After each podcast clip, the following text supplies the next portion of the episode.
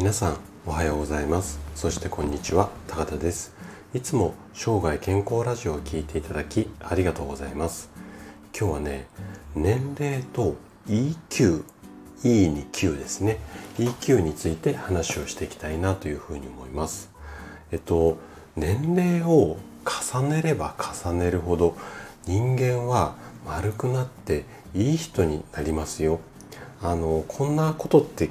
多分聞いたことある方って多いと思うんですけどもね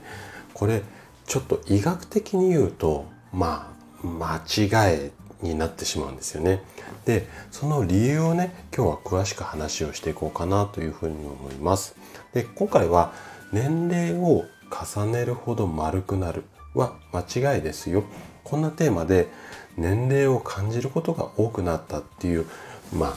ああなたっていうか今回は私に向けての話になりますかね。はい、お話をしていきたいなというふうに思います。で、今日も2つの内容について話をしていきます。まず1つ目、EQ、これのメカニズムについてですね。で、2つ目、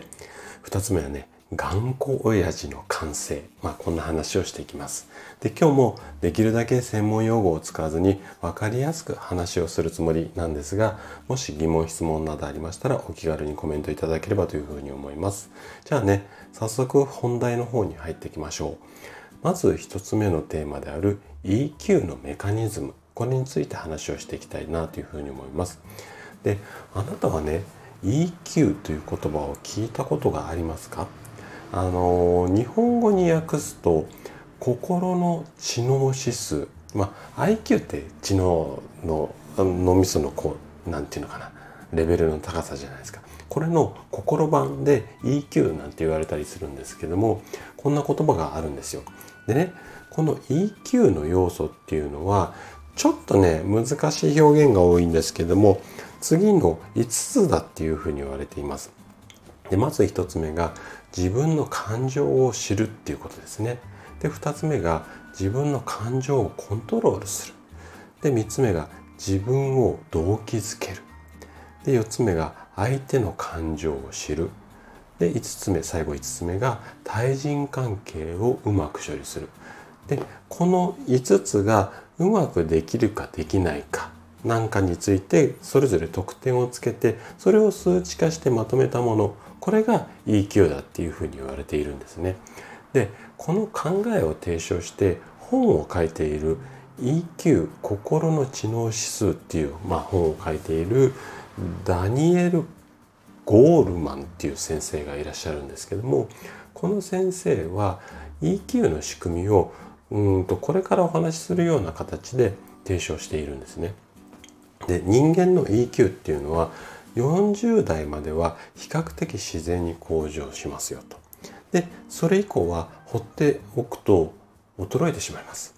で IQ が高い人でも EQ が低いと社会的な成功は望みにくい。まあ、こんな風に提唱されてるんですけどもこれをねもうちょっとまあ医学的っていうか一般的に解釈すると40代までっていうのはいろいろなこう経験を積んで感情を抑え込んだりだとかあと対人関係をうまくまあ処理するっていうかそつなくこなすまあこんな能力が高まってきますよと。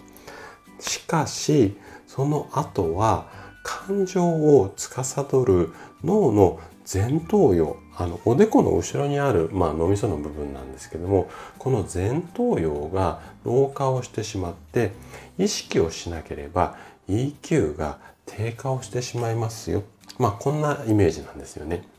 じゃあ EQ が低下するとどんな、ま、弊害があるのかっていうところを、えーと、この後話をしていきたいというふうに思います。じゃあ2つ目のテーマの頑固親父の完成これについて話をしていきますね。で EQ が低くなるっていうのはまあ一言で言ってしまうと自分の感情がコントロールできなくなるまあこんなことになるんですよね。で自分の感情がコントロールできなくなると、まあ、こんな弊害が出てくると思うんですよ。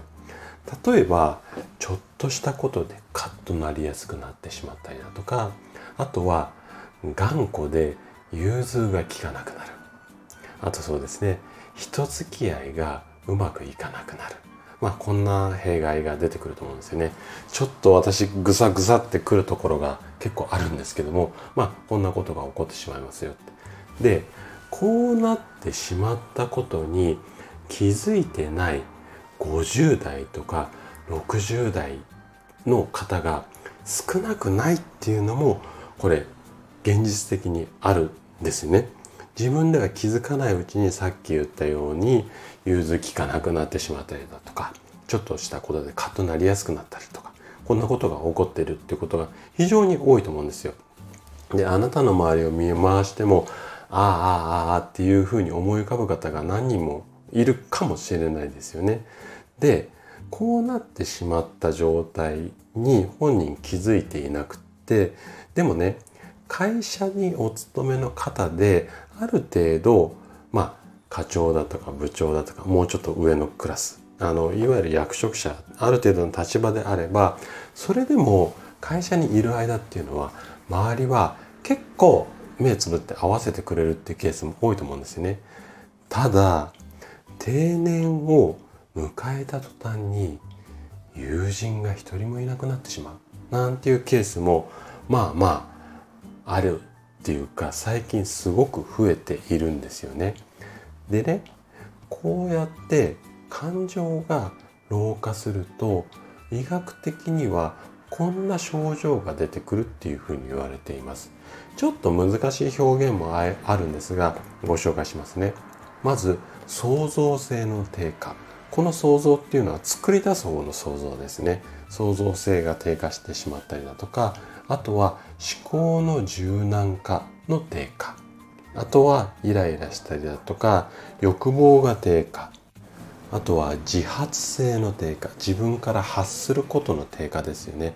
あとは感情失禁っていうふうに言うんですけどもあの要は感情がコントロールできなくなってしまいますよ。まあ、こんなような症状が医学的には起こるっていうふうに言われています。